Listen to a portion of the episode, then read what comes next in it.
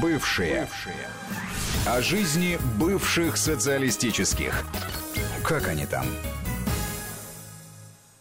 восемнадцать часов семь минут в российской столице. В эфире Вести ФМ в привычное время в субботу программа «Бывшие». Армен Гаспарян и Алексей Мартынов. Анатольевич, я рад тебя приветствовать. Добрый вечер. И э, начать я хочу с такого э, радостного объявления. Программе «Бывшие» исполнилось э, три года. Э, три года каждую субботу в восемнадцать часов мы рассказываем э, с комрадом, с отсутствующим сейчас по уважительной причине у нас э, Гетамашем Саралидзе, о том, что происходит э, на постсоветском пространстве. Да, и мы э, крайне признательны всем нашим э, слушателям, всем нашим читателям в телеграм-каналах «Бывшие», Мартынов, Гаспарян. Ну и теперь еще и благодарны нашим зрителям, которые смотрят нас каждый четверг на канале «Соловьев Лайв». Оставайтесь с нами, мы всегда стараемся рассказывать вам самое интересное о жизни постсоветского пространства. Теперь торжественная часть на этом заканчивается. Возвращаемся к нашим суровым будням. На этой неделе, конечно, феерила Беларусь. Во всех смыслах абсолютно этого слова. То, чего мало кто ожидал, свершилось. Арестовали тридцать два гражданина России. Сначала обвинили в терроризме, потом статью переквалифицировали. Привязали их к акциям оппозиции. Оппозиция от россиян тут же открестилась. Сам Александр Григорьевич Лукашенко уже больше суток не делает никаких заявлений, что тоже достаточно не характерно для него. Анатолий, что там вообще происходит? Ну, во-первых, я бы все-таки, так сказать, сказал пару слов по поводу того, что нашей программе три года, и, кстати, вот в контексте белорусских событий, я бы хотел нас вместе всех поздравить, я имею в виду всех наших верных радиослушателей, радиозрителей. А также я бы хотел сегодня вспомнить одного из отцов-основателей нашей программы, нашего камрада Гию Тамазовича Саралидзе. Он сейчас, так сказать, в отпуске, путешествует по стране и, к сожалению, не на связи. Но, так сказать, в ближайший четверг на канале «Соловьев Лайв» бывший Гия будет обязательно. Вот, это раз. А второе, что касается происходящего в Беларуси, мы подробно это обсуждали в четверг. За вот два дня ситуация только усугубляется. Все официальные, полуофициальные информационные каналы в Беларуси, так сказать, в крайне неприятной русофобской тональности тиражируют вот этот откровенный бред исполнения, исполнения КГБ э, Белоруссии по поводу того, как тридцать три богатыря из России, якобы из частной военной компании, хотя в природе не существует в России никаких частных военных компаний, э, есть частные охранные предприятия, которые занимаются охраной и, и там, сопровождением грузов и так далее. Но, тем не менее, вот, э, тиражируя известную байку э, из э, западных медиа и анонимных телеграм-каналов про всякие там Вагнеры и прочие, неизвестно что, э, они э, таким образом бодрят предвыборную повестку. Через неделю в Белоруссии президентские выборы. Лукашенко откровенно выглядит неадекватным на этих всех государственных телеканалах, несет откровенную пургу. Левое запястье у него почему-то забинтовано, говорят, что он на каких-то препаратах находится сейчас. Вообще такое впечатление, что его уже частично отстранили от, так сказать, управления государством, и, э, видимо, он уже не контролирует ситуацию в полноте. Ну, мне, у меня, по крайней мере, такое впечатление сложилось. А судя по тому, как э, в унисон действуют в рамках э, этой э, хорошо подготовленной, э, спланированной и реализованной провокации, как в унисон действуют э, Министерства иностранных дел Беларуси и соседней Украины. Это наводит на мысль, что это было спланировано все заранее. Речь идет о том, что часть этих охранников, которые ехали по контракту там, охранять какие-то предприятия в Северной Африке, часть из них бывшие украинские граждане. Якобы они э, принимали участие э, в боевых действиях на Донбассе несколько лет назад. Косвенное подтверждение зачем-то этому публично дал э, один э, современный русский писатель, который тоже там что-то делал. В общем, такая, знаешь, картина, как говорится, маслом. Чем это все закончится, к чему это приведет, это очень хороший вопрос. Пока никакой официальной позиции, кроме недоуменных заявлений российского МИДа о недопустимости подобных действий мы не имеем, хотя, как мы знаем, вчера в таком закрытом режиме, в том числе по этому вопросу, прошло заседание Совета Безопасности во главе с президентом Путиным. Вот что с понедельника по этому поводу будет, так сказать, решено делать, я пока не знаю. Анатольевич, ну одно ведь э, очевидно, э, что э, каким-то образом Минску предстоит ответствовать э, за все то, что произошло перед Россией. Э, может быть, не до выборов э, президентских, но, по крайней мере, после точно.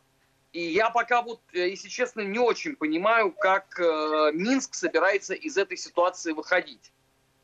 Нет, ну а что выходить? Здесь же вопрос, так сказать, главный, вопрос о власти. И когда стоит вопрос о власти или о перехвате власти, или о государственном перевороте, э, в общем-то, никто не э, задумывается о таких мелочах, как ответственность потом. Э, ответственность кого и э, перед кем и э, за что. Э, перед кем и за что сегодня отвечает э, бывший президент Украины Янукович.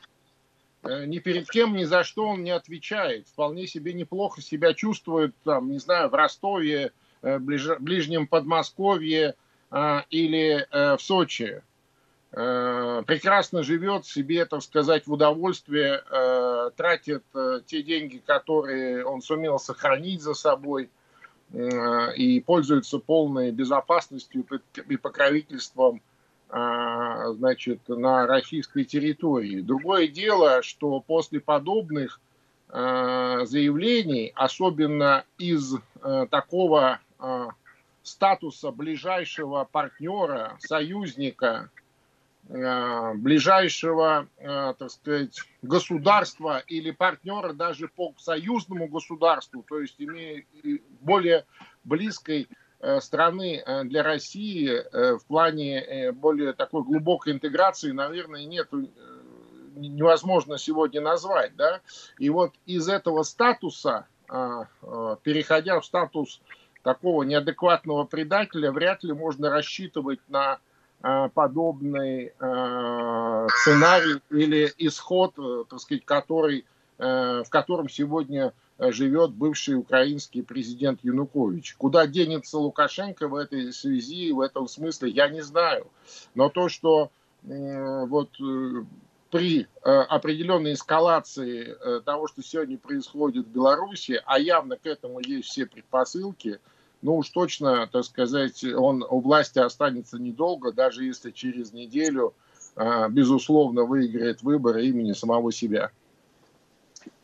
Анатольевич, не могу не поговорить с тобой по поводу э, белорусской оппозиции в силу хотя бы того обстоятельства, что вот они очень все любят говорить, что никакой там методички не существует, а это все домыслы. Но тем не менее, на этой неделе э, госпожа Тихановская э, заговорила э, по поводу белорусской мовы, почти Но. дословно процитировав лидеров э, Майдана образца две тысячи тринадцатого года.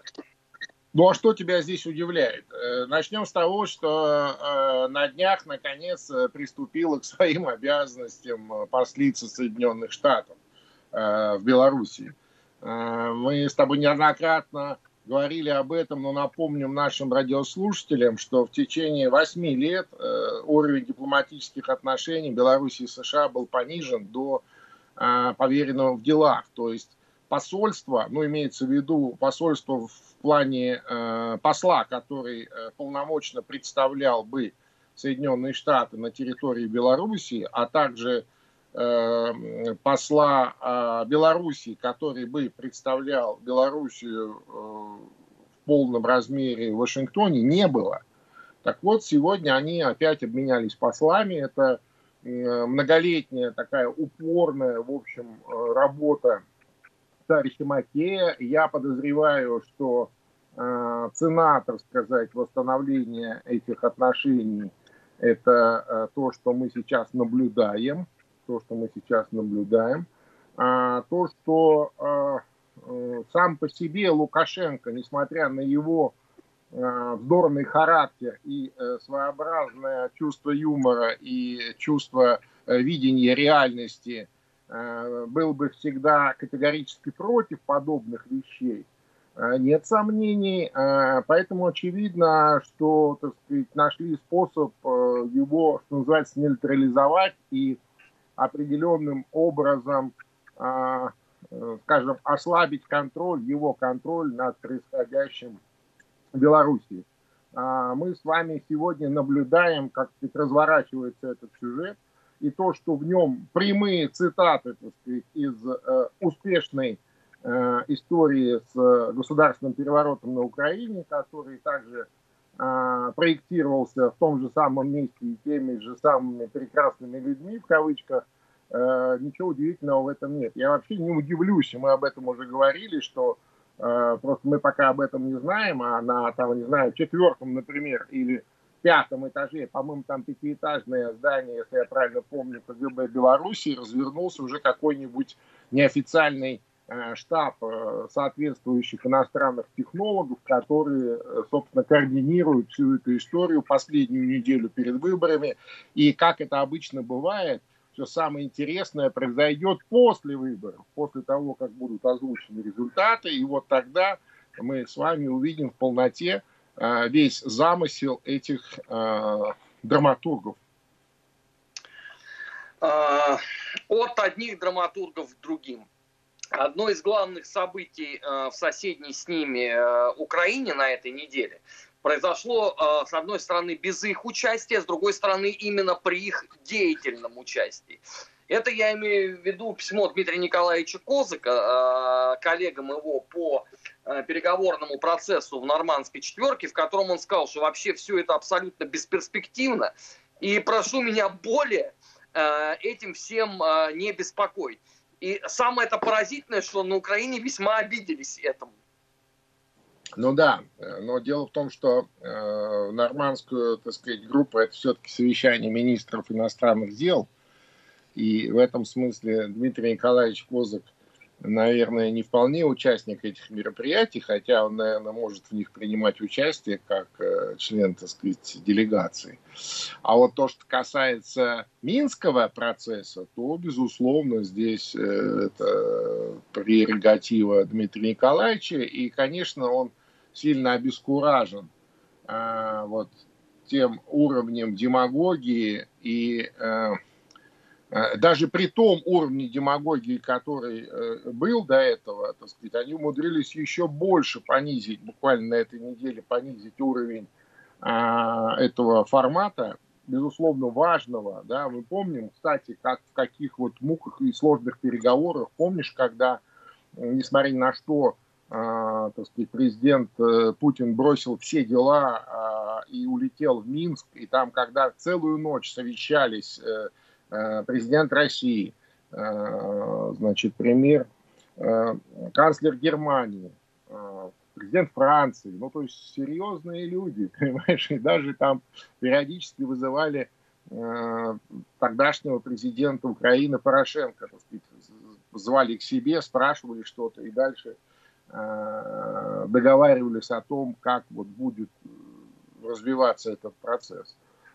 Процесс мирный. Хотелось бы тогда всем, чтобы он был мирный. И в итоге вот, вот этот минский диалог, собственно, был тогда и зафиксирован. И сегодня старанием украинской стороны он превратя, превращается вообще в какой-то, так сказать, балаганчик. Там же представлял Украину Кучма, И, собственно, участие Кучмы, оно было тогда на этом ночном, длинных ночных переговорах зафиксировано в том смысле, что это крайне из всех украинских президентов крайне авторитетная фигура и для Донбасса, и для остальной Украины. И, в общем, это тот человек, который мог бы наладить этот диалог. Ну, в итоге на этой неделе Кучма тоже, так сказать,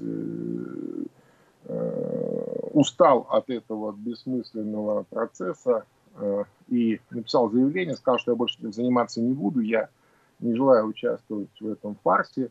Ну, понятно, что он не молодой человек, но, тем не менее, ему репутация тоже, видимо, дорога, поэтому он отказался, но очень по-быстрому нашли ему замену.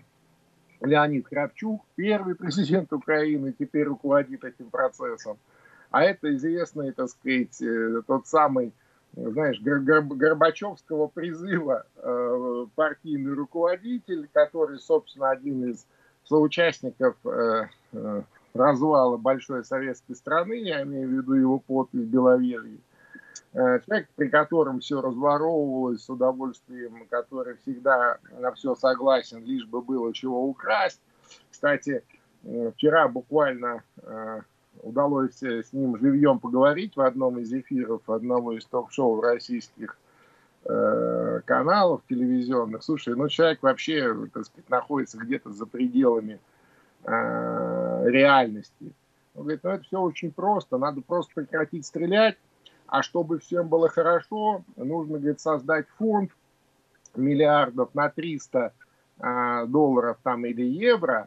А, а в этот фонд, значит, должны ему внести деньги русские, потому что, э, значит, энное количество пусковых шахт в свое время было закрыто, а они каждая по миллиарду, ты понимаешь? Ну, то есть это просто человек, ну, где-то вот, ну, я не знаю, он даже не в девяностых годах, он в каком-то таком собственном космосе живет, хотя ему тоже лет пятьсот, и можно кто-то отнести и на возраст уже, и на сосуды, и на маразм. Но сам факт того, что его сегодня призвали представлять Украину в Минском процессе, говорит о том, что Минский процесс превращ... окончательно превращается просто в театрализованное представление. Понимаешь? И в этом смысле Дмитрий Николаевич, э, как человек, э, так сказать, тоже крайне серьезный, у которого очень много э, забот разнообразных, и не только на постсоветском пространстве, я напомню нашим радиослушателям, что речь идет о заместителе руководителя администрации президента Российской Федерации Дмитрия Николаевича Козака. Вот.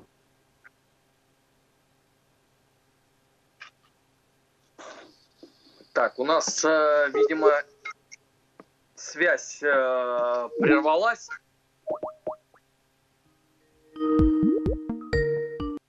Алло. Анатольевич, ты в эфире, говори. Это я бы только такую сейчас речь сказал, и она оборвалась? Да. Ты остановился в эфире на словах заместителя руководителя главы администрации президента Дмитрия Николаевича а, Козак. Ну да, да, да. В том смысле, что у него есть очень много важных дел, и, так сказать, он высказался в том, в том духе, что если будет что-то серьезное, звоните, а в этом балагане я участвовать просто не хочу. Мне некогда. Сегодня же выступил министр иностранных дел Украины Кулеба и соизволил этот удивительный человек дать таки ответ, почему же за все эти прошедшие годы Украина не разорвала дипломатические отношения с Россией, которую, я напоминаю, Верховная Рада признала агрессором, оккупантом и еще там бог знает кем. Кулеба заявил о том, что это все потому, что сотни политзаключенных, которых надо посещать. Анатольевич, mm-hmm. я, может, недостаточно внимательно, конечно, за всем этим следил, но я не могу назвать даже пятерых политзаключенных Украины в России, за которым ему надо следить. Откуда он там сотни набрал? Не, ну, слушай, очевидно, что за какими-то украинскими заключенными следить надо, потому что их действительно достаточное количество, и ведь, ну, слушай, ведь последние, за последние там пять-шесть лет с этим многомиллионным потоком украинских гастарбайтеров. По некоторым данным, это три миллиона в сезон, до десяти миллионов доходит. На территорию России же не только добрые люди отправились, но и разнообразные криминальные люди, которые пополняют собой разные там, криминальные сообщества. Кто-то самостоятельно, так сказать, шкодит. Ну, естественно, что их ловят, они попадают в тюрьмы, и как граждане Украины они вполне себе, отбывая у нас наказание за те преступления, правонарушения, которые они совершили на нашей территории, вполне имеют право на консульскую помощь своего государства, как граждане соседней Украины. Вот, видимо, об этих, так сказать, гражданах, об этой категории граждан идет речь, но почему-то вот уважаемый, в кавычках, уважаемый дипломат украинский называет, дипломат, кстати, тоже в кавычках, называет их политическими заключенными. Ну, никакой политики здесь, конечно, нет. Последним политическим Нет, ну... заключенным у нас была, по-моему, это Надя Савченко, да, политическим в том смысле, что она сделала потом политическую карьеру э, после того, как ее амнистировали и отпустили на Украину. Да, другой вопрос, во что ее политическая карьера вылилась при этом. Ну, во что Мне кажется, что Надя Савченко в глубине души проклинает момент, когда ее отдали обратно на Украину. Да, сто процентов. Я думаю, что ей здесь было гораздо комфортнее, даже в тюрьме. Потому что ей же пришлось еще испытать все прелести победившего Майдана. От уголовного преследования до краха до, до электорального до, процесса. Конечно, и до заключения и так далее. Так что это все. Но это просто к вопросу о том, насколько, опять же, украинские дипломаты хорошо понимают ту повестку, с которой им приходится работать. Но это уже, вот знаете, я вот вам честно, друзья, скажу, это не в коня корм. Многим просто бесполезно объяснять. Один министр сменяет другого, но принципиально лучше никак не становится, а напротив, к дикости прежней добавляется дикость новая. Это бывший в эфире главного информационного радио страны. Мы сейчас на несколько минут прервемся ради выпуска новостей, что тоже весьма важно в наше сложное время. Сразу после этого продолжим. Не переключайтесь, на Вести эф эм всегда интересно. Бывшие. Бывшие. О жизни бывших социалистических. Как они там? восемнадцать часов тридцать четыре минуты в российской столице. В эфире Вести эф эм программа «Бывшие». Армен Гаспарян и Алексей Мартынов. И мы продолжаем. На очереди у нас э, соседняя с Украиной Молдова, э, где точно так же э, не менее оживленная жизнь проистекает э, в преддверии выборов. Э, с одной стороны, э, оппозиция крайне возмущена тем, что Додон провел встречу с главой Приднестровья Красносельским. Додона обвинили в предательстве национальных интересов, и даже его летняя резиденция пикетировалась комбатантами времен войны на Днестре. С другой стороны, появилась социология, согласно которой Додон, если он будет все-таки участвовать в президентских выборах, пока, насколько я понимаю, Игорь Николаевич такого заявления еще не делал, он имеет все шансы победить Майю Санду. Анатолий, что думаешь по этому всему поводу? Ну, во-первых, я думаю, что нам пора возвращаться в студию и заканчивать эти дистанционные, так сказать, эфиры, потому что связь нас подводит. А, как известно, каждая цена нашего, нашего слова, особенно вот в таких прекрасных странах, как Молдавия, на вес золота. Вот, поэтому я думаю, что со следующей недели надо как-то попробовать технически э, продумать и со всеми... Анатолий, э, ты за них не волнуйся, они нас читают... Смотрят. Со всеми мерами, со всеми, так сказать, этими санитарными и прочими предохранениями, мне кажется, надо возвращаться в студию все-таки. Вот, это первое. Второе, э, слушай, ну, э, ты знаешь, я, э, как ты знаешь, я очень давно наблюдаю за политической жизнью, за развитием политической жизни, политического процесса в этой э, прекрасной стране. Э, и ты, в общем-то, давно, э, так сказать, э, внимательно наблюдаешь за э, молдавской политикой. Поэтому мы с вами, э, мы с тобой прекрасно понимаем, что речь идет э, об очередной такой, знаешь, незатейливой, незатейливые типа политтехнологии, типа накануне президентских выборов, которые, кстати сказать, это уже точно случатся, будут, так сказать, назначены на первые числа ноября. Буквально по этому поводу на этой неделе высказался американский посол Хоган, который вызвал к себе Игоря Додона на встречу и там произнес это, так сказать, зафиксировал, ну как бы акцептовал, понимаешь, как бы утвердил дату и вообще сам э, факт этих выборов. Вот. А дальше что? Дальше начинаются незатейливые вот эти вот упражнения таких, знаешь, местечковых политтехнологов. Да? Мы, мы их даже с тобой знаем, их там тоже полтора, как, в общем-то, и всего остального по полтора, да, в Молдавии. Но полтора олигарха. Анонимных телеграм-каналов, Анатолий, да, да, полтора, да, да, ведут да, борьбу ежедневно. Да, это все, это все вот это вот про них, про эти полтора, да. Так вот, эти полтора политтехнолога незатейливо придумали. Значит, сперва э, Игорь э, едет, э, ну, имеется в виду Додон, едет и ни о чем встречается с президентом Приднестровья Красносельским. То есть вообще ни о чем. Понимаешь, вот просто встретились, чаю попили, ничего не решили, ничего не обсудили. После чего как бы начинает возмущаться комбатан. Ну, конечно, они же всегда возмущаются, понимаешь? Причем совершенно бесплатно, совершенно на чистом сливочном масле, понимаешь?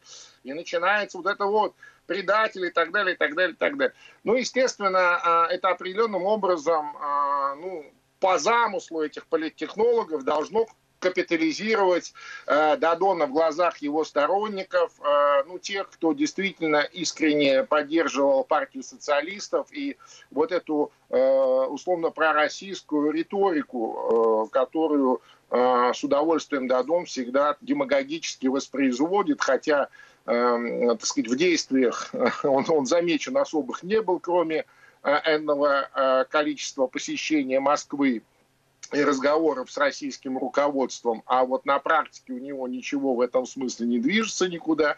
И, конечно, настоящая, реальная социология, которой он, в общем-то, тоже располагает, я надеюсь, потому что это, ну, азбука политического процесса. Так вот, настоящая социология как раз говорит о том, что он критически теряет популярность даже среди своего ядерного электората. И вот эта незатейливая технология призвана как бы его, ему вернуть часть этого, так сказать, часть этой, этой популярности, этого рейтинга. Ну и отсюда же рисованные, выдуманные вот те самые якобы данные какой-то там анонимной социологии, которую, как правило, тиражируют те самые несколько десятков малотиражных анонимных телеграм-каналов молдавских, которые принадлежат как раз вот этому, э, по, по полутора этим политтехнологам местного разлива. Ну, то есть все такое незатейливо э, по-молдавски, понимаешь, при том, что если подобные э, приколы работали во времена Плахотнюка просто потому, что тот был помасштабней, не такой жадный, кстати, как вот, так сказать, нынешние руководители. И насыщая все вокруг себя определенными какими-то такими, знаешь, затейливыми схемами с одной стороны, а с другой стороны щедро оплачивал все любые действия там журналистов, политологов местных, экспертов, каких-то политактивистов и так далее, то оно все как-то было и поживее, и поинтересней, и как-то позабористей, что ли. А сегодня это все как-то уныло и скучно, понимаешь? Вот в этом во всем денег нет, энергетики нет, есть какие-то вторичные вот эти технологии, которые сегодня уже не работают. Плюс это все помножено, естественно, на достаточно тяжелую ситуацию в Молдавии с коронавирусом. Особо никто там с ним не борется. заболеваемость, выявляемость очень высокая. Те меры, которые как бы строгие, их особо никто не выполняет. И, кстати, сам Додон в первую очередь и его там окружение. Вот. А с другой стороны, вроде бы как бы и страшновато. Все-таки вирус есть, и страна закрыта. И э, большое количество людей, которые обычно в это время, ну, имеется в виду летом, летний сезон, где-то находятся на заработках, зарабатывают деньги, там, будь то в России, либо в Европе, там, в Румынии, в Италии много. Они сейчас все дома, понимаешь, все в недоумении от того, что происходит, не могут никуда поехать. И явно э, они не желают активно участвовать в этом политическом процессе, в котором они никогда, в общем-то, последние там пятнадцать-двадцать лет и не участвовали. Ну, неинтересно им это все. Ну да, они, может быть, Э, так сказать, э, где-то там у себя за столом обсуждают э, все эти э, анекдоты про э, молдавского президента, понимаешь, а там уже их огромное количество, знаешь, он же такой очень э, человек, так сказать, человек веселый, а с ним все время что-то происходит такое веселое. Вот, но вряд ли они готовы в этом участвовать. И, конечно, в этом смысле, э, я думаю, поэтому и до сих пор и не, публично не озвучено желание Игоря Додона идти на повторные выборы, чтобы, так сказать, их победить. Он понимает, что он вряд ли победит на этих выборах, ему будет крайне тяжело это сделать. Как в прошлый раз, проскочить ему уже не удастся, хотя бы потому, что такого политического продюсера, как Плахотнюка, нету у него за спиной сегодня, понимаешь? Скажем, с американским послом он вряд ли сможет договориться, чтобы тот его продюсировал. Тот больше склоняется к продюсированию Майи Санду. А с другой такой национальной политической силой, которую олицетворяет лидер нашей партии Рената Усатый, он не просто поссорился, он, так сказать, критически поссорился с Усатым. То есть он здесь через своих партнеров в Москве очень много ему по бизнесу напортил. В Молдавии с ним разругался. То есть они ни, ни при каких обстоятельствах больше не будут поддерживать ни Додона, ни его социалистов, ни на каких выборах. Я имею в виду нашу партию Рената Усатого. Я напомню, что это мэр северной столицы Молдавии, второго по величине в Молдавии большого города Бельца. Вот. Кстати, русскоязычного города полностью, в отличие от Кишинева. И, конечно, в прошлый раз во Анатолич, втором туре... Анатольевич, вот... извини, я тебя сейчас вот буквально на несколько секунд прерву, и сразу после этого мы продолжим прямо вот с этого места.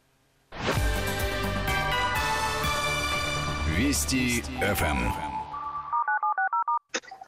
Бывший в эфире Вести ФМ, Анатольевич, я тебя прервал и возвращаю слово, что называется.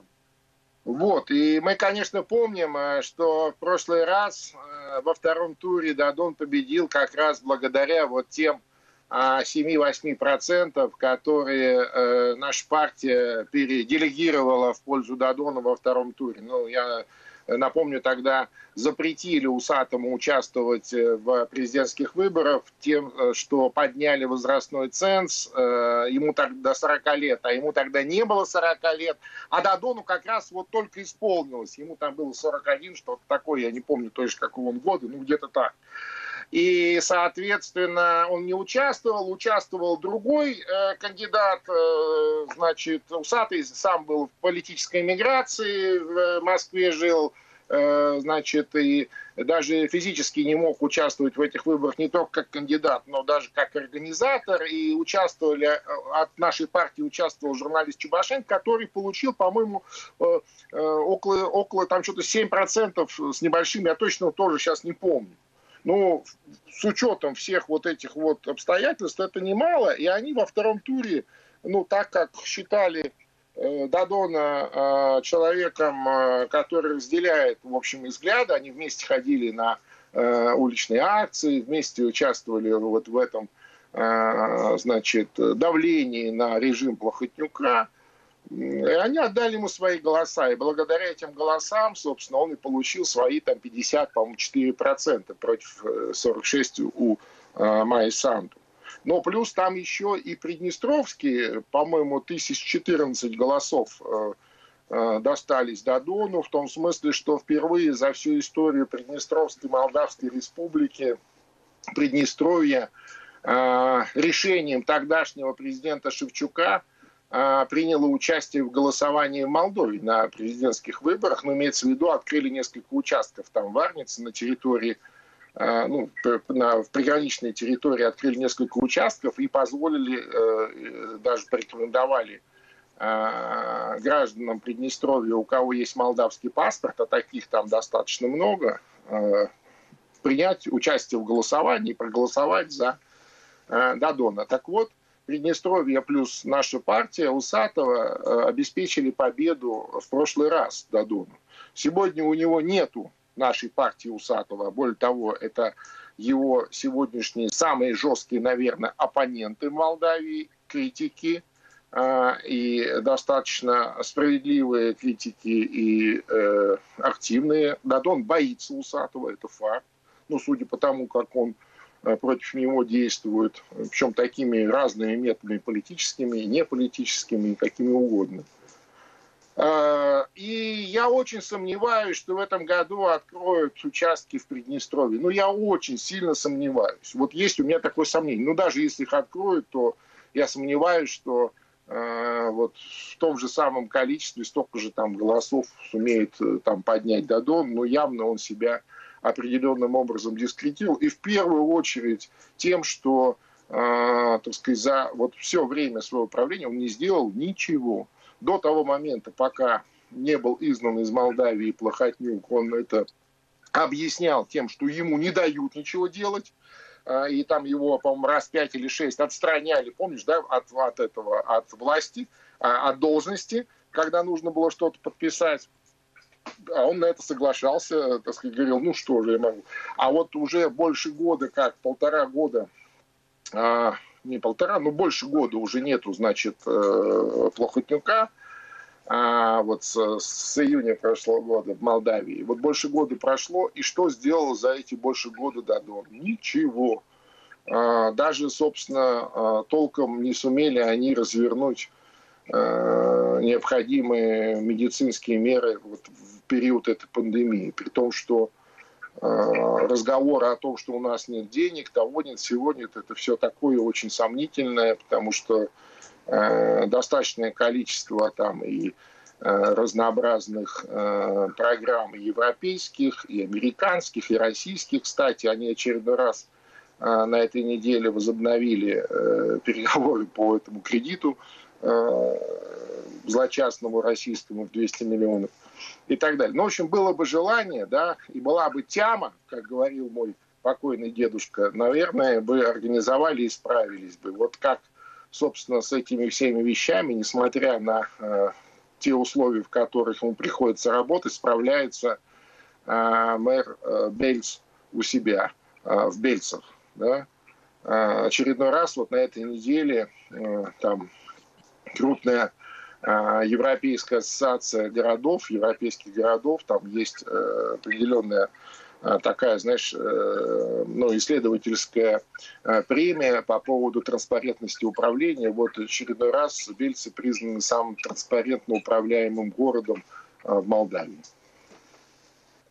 Анатольевич, у нас остается очень мало времени, но тем не менее хочу хотя бы кратко эту тему обсудить. В Грузии на этой неделе было зарегистрировано еще восемь партий, по-моему, для участия в парламентских выборах, и уже их набралось шестьдесят восемь.